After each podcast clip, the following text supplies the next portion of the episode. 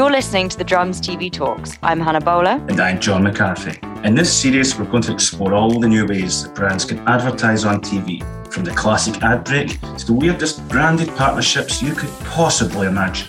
We'll be speaking to the top TV exec, media owners, and ad tech firms helping to bring about the future of TV.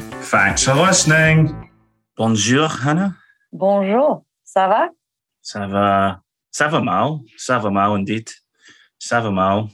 We're, we're not French. We, we just needed a new way to start a podcast. Yeah. And we'll be going through the European languages as and when the series drops. I will be able to tell people I'm sad in every language.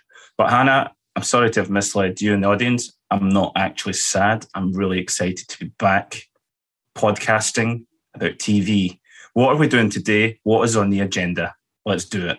This week's agenda, we are going to be talking at, about Roku. Um, so, me and John will just digest a little bit of what's been going on at the company for the last few months. Uh, it's kind of been having a few different struggles throughout the quarter. It's kind of gained some more subscribers, but has kind of been suffering some of the similar problems of everyone else, I guess, right now, um, with a little bit of an advertising slump.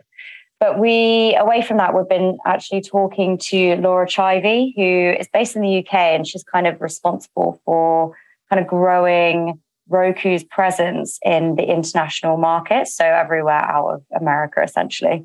So I sat down and kind of chatted with Laura around kind of measurement and, and kind of giving a bit of background to the kind of digital TV ecosystem and where Roku fits in that. I mean, she, I met her once before and she actually doodled the kind of entire TV digital ecosystem on a napkin for me. Um, and I tried to make her retell that visually through words on a podcast. So we'll we'll see how that goes. But I think That'll she nailed great. it. Yeah, yeah. Um, so John, what's kind of been what else been happening at Roku lately?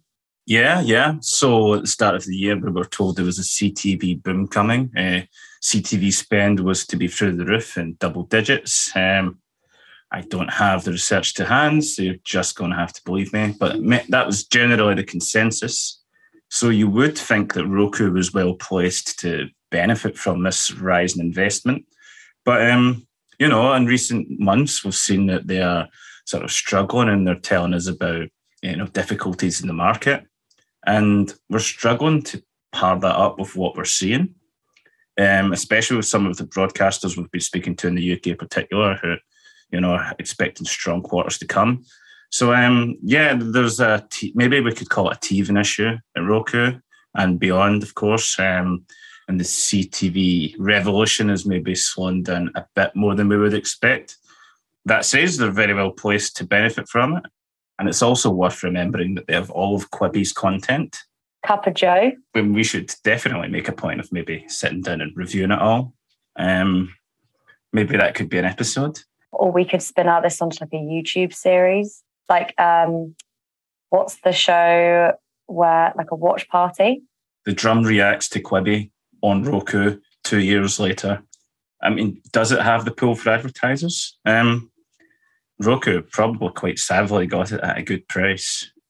And that actually brings me around. Do you remember when Quibi had $1 billion of ad spend committed to it? I remember the days. Well, similarly, that's what Roku acquired during its uh, upfronts recently, which is worth noting that that's a ninth of what Disney got, nine billion, with its whole massive Disney Plus beast coming together, Hulu, all of that.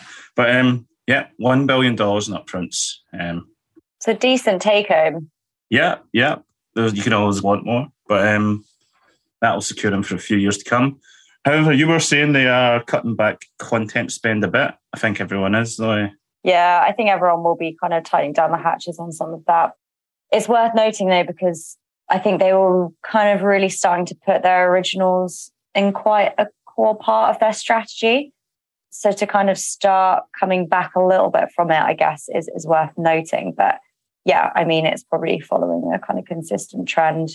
Um, and they have it, yeah, their originals is is an interesting one actually because it's quite done in an advertiser led way. So as we our last podcast was kind of about branded content, a lot of Roku originals are kind of in that vein. They're uh, they're kind of strategy around them. There's a lot more towards sponsorship opportunities and brands kind of being involved from the beginning of the con- of the content, which is quite different to I think what a lot of other original content producers are doing in the market.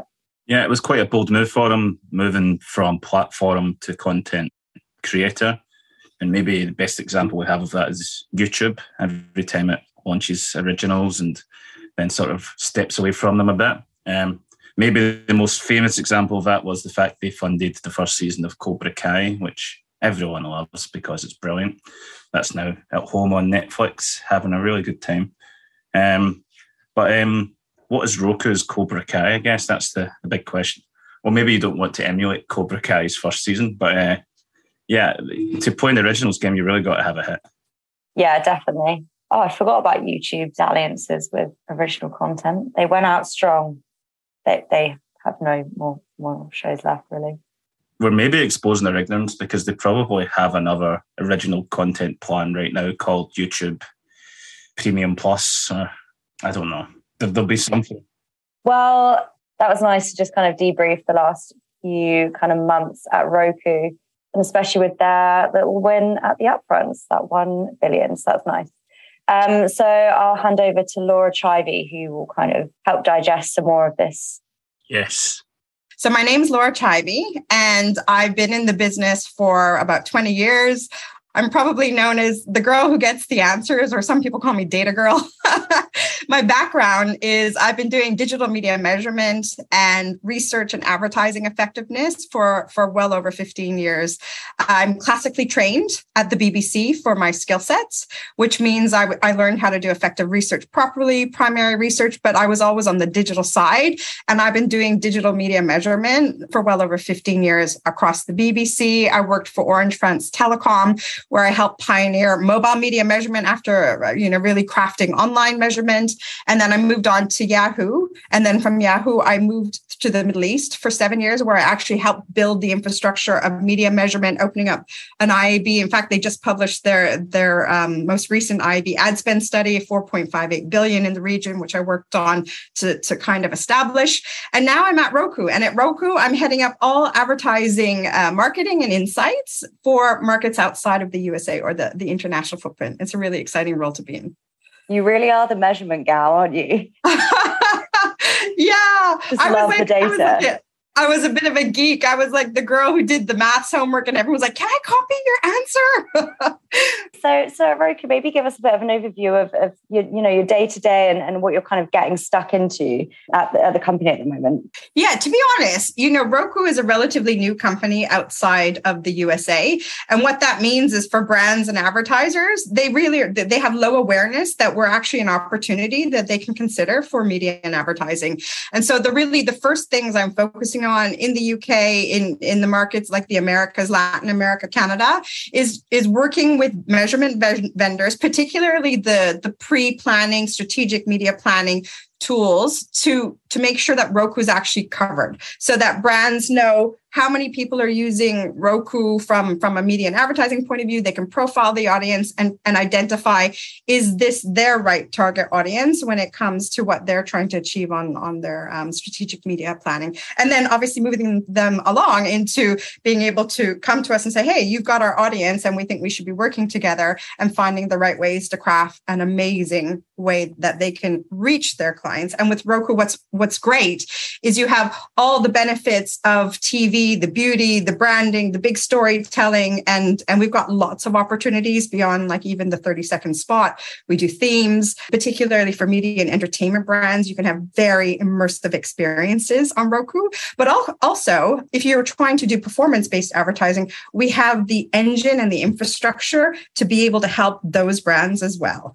And and so really we're we're an end to end solution. I think we're one of few brands in the world that can do that. Where if you're a brand that's you know focus purely on performance and you're wanting to come in you've got highly niche targeted segments on, on not not one to one because that's a little bit too deep but you know trying to reach one to few or one to niche segments up to one to many and then moving further along. Certainly now in the USA we're the number one streaming brand. Our footprint is huge. We have over 61 million active accounts worldwide. We can really also help with one to mass reach for those brands that that have you know a huge footprint and they need to find these audiences audiences?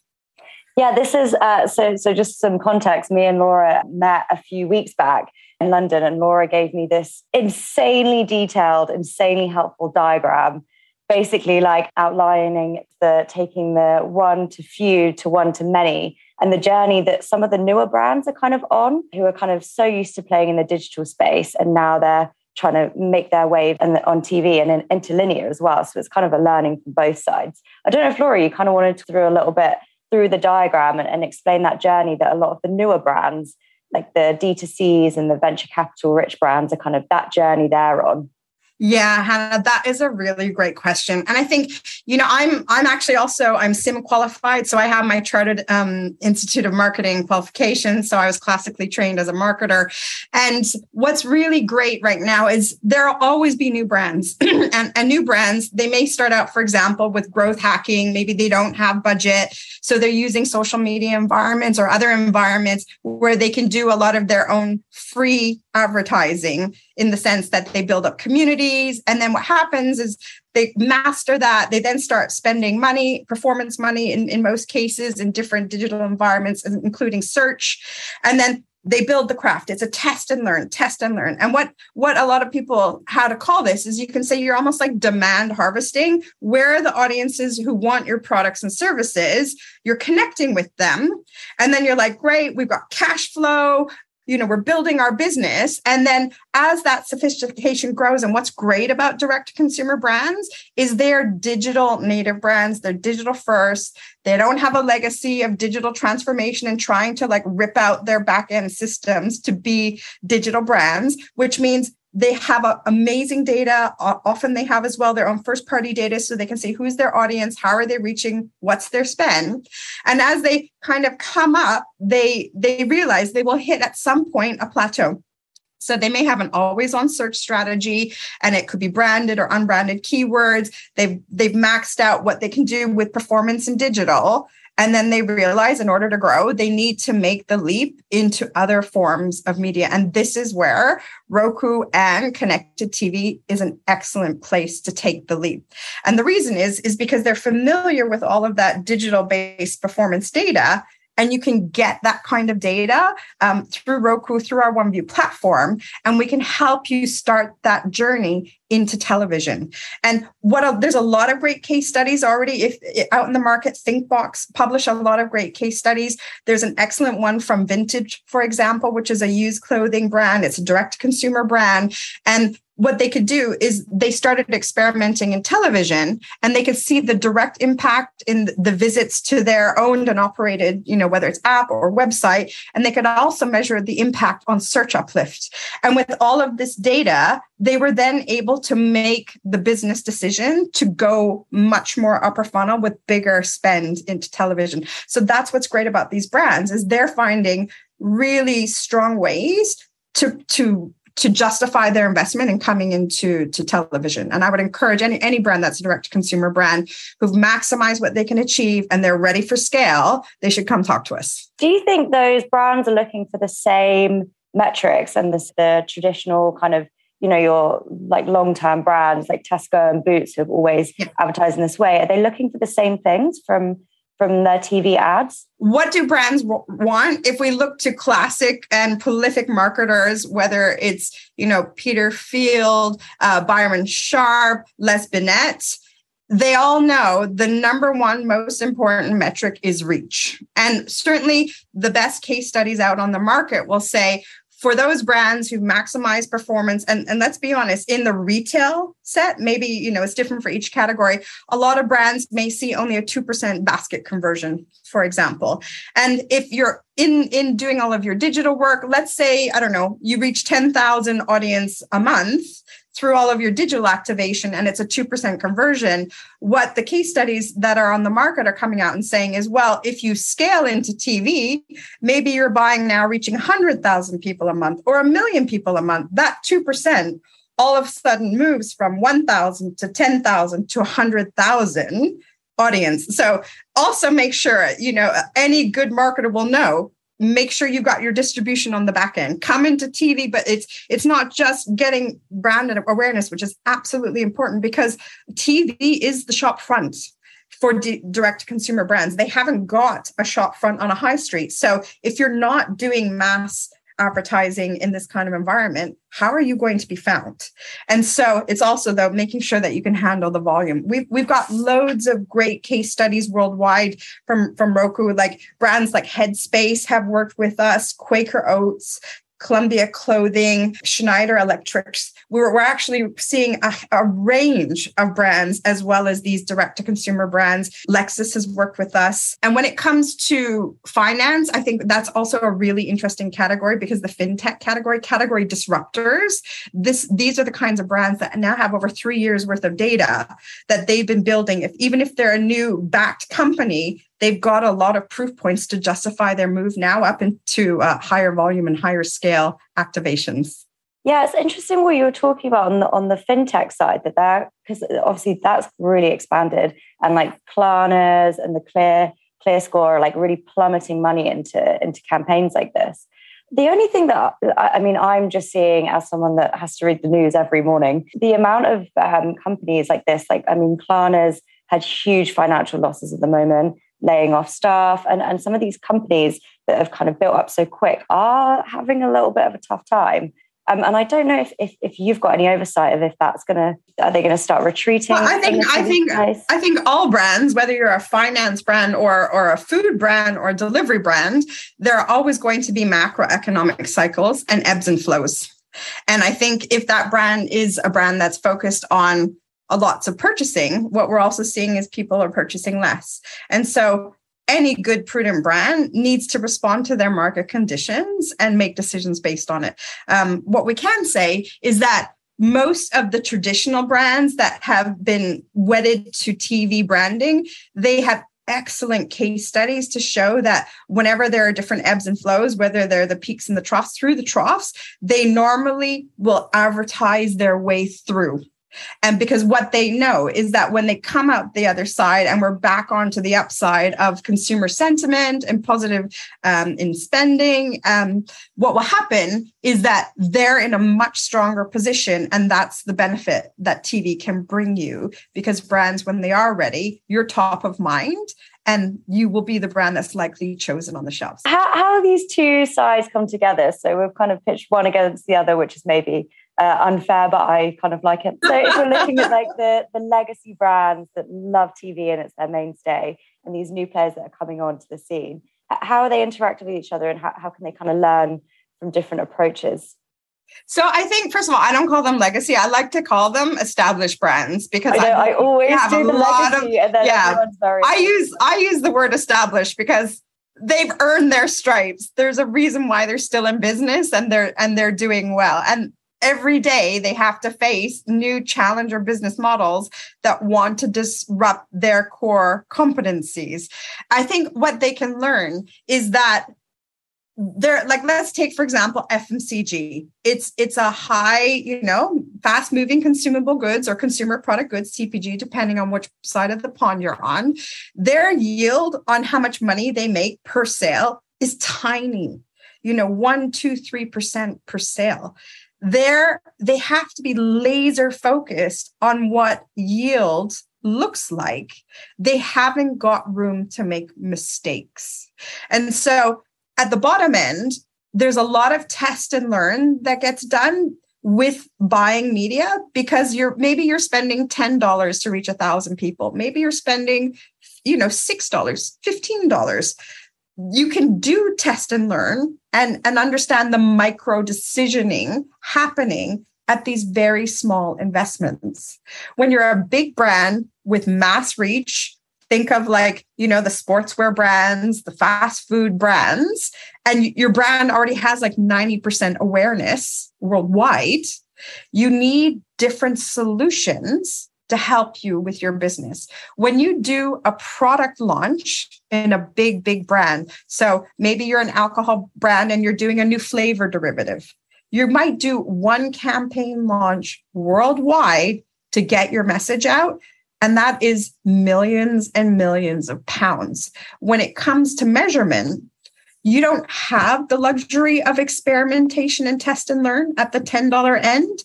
You need measurement solutions at the top end that can help you make decisions and de risk your investment. And that's where measurement at the top end, like the Barbs of the world or the, you know, Nielsen in the USA, their solutions are built on population statistics. You know, if you have the right size panel, the purpose of that is to de risk investment decisions. It's to remove uncertainty on how you're going to spend your money so you can make those big bet decisions. It is not at the bottom end where we're guessing and testing and learning in, you know, controlled environments to some extent where you might change one variable and go, did this work? Well, what about this? Well, what about this? Well, what about this? And the machines are doing these iterations, iteration, iteration you get one chance. If you are a telco brand and you're going to launch a telephone and it's a new handset worldwide, you get one chance for your massive big bet spend. And that requires much more rigorous, statistically rigorous measurement solutions, which is the, the established base of what television measurement is in a lot of countries. And so where, where we could probably say is the bottom end is doing really well and is sophisticated with that one to few. The top end for massive amounts of you know, if you're trying to reach 50% of the population or more, you need the statistics. Where these two worlds are crashing together, this kind of digital excellence and television ex- excellence is almost like the messy middle.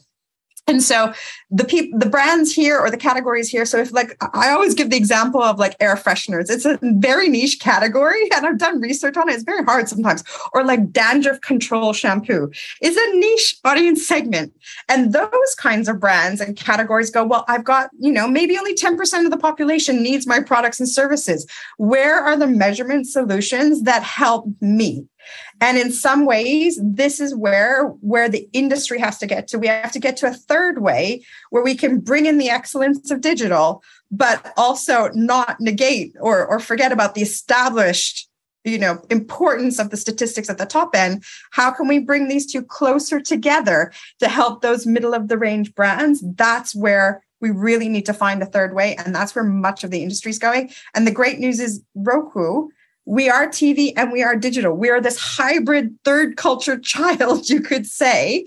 And I believe we're a kind of company that can bring the best of these worlds together and help brands through. So where where are you on, on the measurement debate in terms of I mean you've referenced Barb and Nielsen there on the on the kind of traditional side. What do you think they need to do to kind of meet that messy middle that you were talking about? Or or is it a way that an, another company, a Roku or a, another kind of measurement firm comes in and takes over, or do you still kind of believe in them as the as the gold standard? Hannah, that's a really great question. I think it really depends in which market we're in. So every market is having its own evolution. So even how television measurement is done in France, it's slightly different. They love to focus on out of home for example, to make sure all screens are measured. Or if you're trying to do measurement in Italy, they care about 24 hour data cycles and overnights, and it helps inform their planning. Every market is slightly different. And so, what I can say is our DNA is Roku. We're partner friendly. We're here to help enable the ecosystem. So, for example, in the USA, we're we have relationships with the, the major measurement providers. We make sure that we're enabling them to have access to help understand performance of campaigns, advertising effectiveness. We partner with Nielsen, like much of the industry, to make sure that you can do your ads rating measurement with it, you know, from the performance on Roku. And that's our, our, you know, our philosophy. We need to enable. It's it's actually what does the advertiser want? So if a Unilever or a P&G or any brand in any category comes to us saying, this is how we measure our success and these are the tools and systems that we use. We need to work with them to enable them to understand their business success in the way that they know best suits their, their industry. It's it's a lot of work. It means you have a lot of um, friendly partnerships right across the ecosystem, but that's the, the approach we're taking. We think it's the right one. Yeah, I was talking to John Waite from Havas, he's a planner, and he, he was kind of saying this um, this aspect of like, I just want to be able to pick my own system. I don't even want a unified system. Just let me go out and for this campaign, I want this measurement system. And for this campaign, I want this measurement system. And just like leave us, leave us to decide it for ourselves. I just thought it was a really interesting take. Well, I think they have a craft. So they've been in the business a very long time and and there it will be there'll be lots of reasons why they want that but oftentimes it's the client the client will have set up their infrastructure to measure and with that they need enablement. So so if they want to do data matching if if they want to could do an omni-channel um, campaign they the advertiser wants to know what is my cumulative reach? And right now to be honest this has been a 20 year debate 40 year debate. It's been a long term debate. It's something that we are systematically i think incrementally continuing to work on. That's why you see for example if you haven't heard of it the wfa is which is the world federation of advertisers. They have come together out of the usa to say we have a manifesto. We want to be able to holistically see audiences to say were we able to to reach 100% of the audiences that we wanted to? And right now that's very very difficult to do. It's a combination of the measurement systems in place now are kind of like ring fenced so online and tv don't speak to each other. Certainly barb did dovetail they're they're bringing in the long tail of information with project origin um, in the uk this is another solution that is being led by the advertisers. I believe they're they're to the point of tender and seeing what are the vendors that can help them with how they want measurement to look. I think it's a very exciting time to be in this space because it's the evolutionary phase. Um, and certainly, I remember when we were building out mobile, we had this huge launch event um, I think it was like early days of IPA touchpoints, and it was one of the first times mobile had come into the, the ecosystem of media planning. And Rory Sutherland stood on stage and he's like, I love it when a new medium comes into town because we all get to be friends. We get to bring the best brains into the room to figure out how to solve these industry problems. And then the moment it becomes mass, it's like the gloves are off and now we're competitors. this is a very UK way of doing business. And it's why I love being based here and, and working on measurement. I love that. That last little anecdote um, is hilarious. It's so, so true. You can imagine him saying it as well, right? A big jolly guy. I totally can. Oh, well, thank you so much. It was, I think, that was a lovely note to kind of end on and, and wrap up to see you're all collaborating at this stage and not not the gloves are off. Well, we have to. We have big problems to solve, and there's a lot of fragmentation. Brands need these solutions, so we've got to work to try and solve them. Thanks Love so that. much for your Thank time. Thank you Anna. so much. Uh, it was such a pleasure having you on the podcast, and nice to catch up again after after our lovely first meeting. Indeed. Oh. Well, you've made it to the end of the podcast. Well done. If you're interested in more Future of TV content, funny enough, we have a hub on the drum.com called The Future of TV please check in, subscribe to our newsletter, like, comment, subscribe, do it all. Goodbye.